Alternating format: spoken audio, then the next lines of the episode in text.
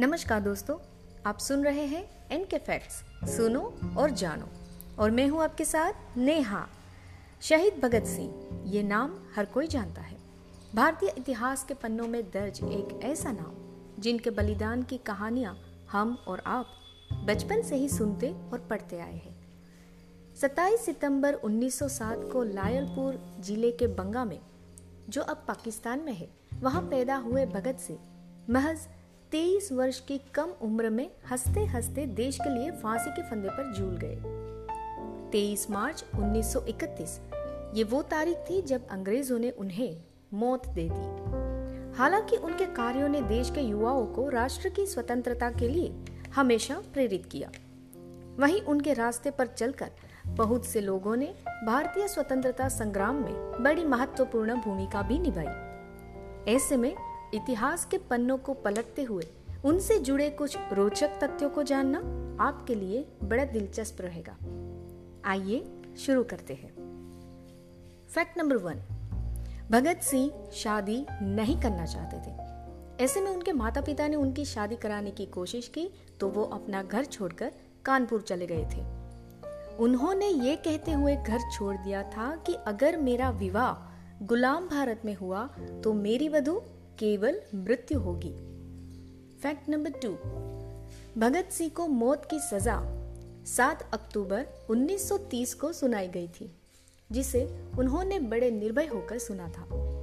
वहीं उनके फांसी की सजा को 24 मार्च 1931 से 11 घंटे घटाकर 23 मार्च 1931 को शाम सात बजकर तीस मिनट पर कर दिया गया था। और उनके शव को रावी नदी के किनारे जलते हुए छोड़ दिया गया था। क्या आप जानते हैं कि उन्हें फांसी की सजा सुनाने वाले न्यायाधीश का नाम जी सी हिल्टन था? Fact number three.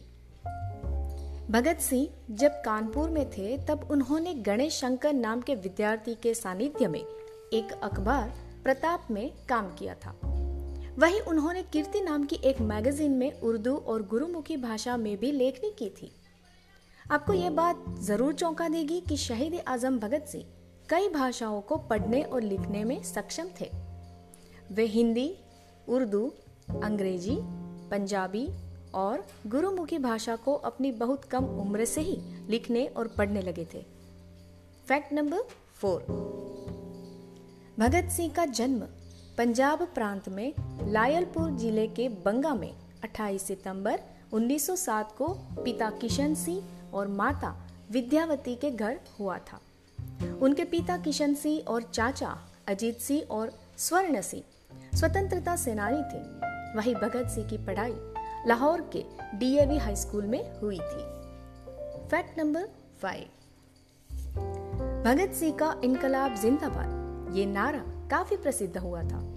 और वो हर भाषण और लेख में इसका हमेशा ज़िक्र करते थे। और तो और, भगत सिंह ने अपने कॉलेज के दिनों में नेशनल यूथ ऑर्गेनाइजेशन की स्थापना भी की थी। Fact number six. Hindu Muslim दंगों से दुखी होकर भगत सिंह ने घोषणा की थी कि वो नास्तिक है। यहाँ तक कि उन्होंने सिख धर्म से जुड़ी मान्यताओं को भी मानना छोड़ दिया था। Fact number seven. Jallianwala Bagh हत्याकांड के समय भगत सिंह की उम्र सिर्फ़ 12 साल की थी। इस घटना ने भगत सिंह को हमेशा के लिए क्रांतिकारी बना दिया। तभी तो बचपन में जब भगत सिंह अपने पिता के साथ खेत में जाते थे तो वो पूछते थे कि हम ज़मीन में बंदूक क्यों नहीं उपजा सकते?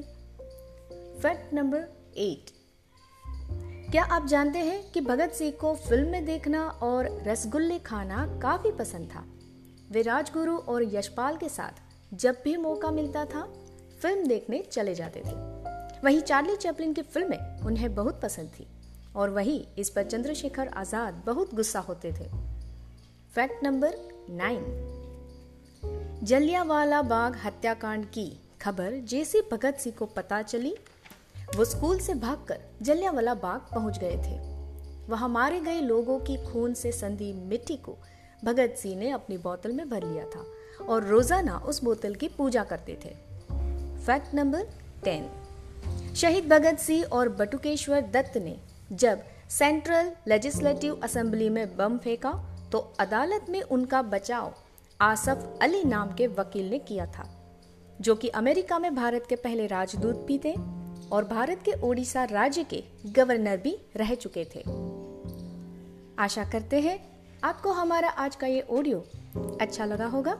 अगर अच्छा लगे तो लाइक और शेयर ज़रूर कीजिएगा। ऑडियो सुनने के लिए धन्यवाद। मिलते हैं आपसे अगले एपिसोड में। तब तक के लिए अलविदा।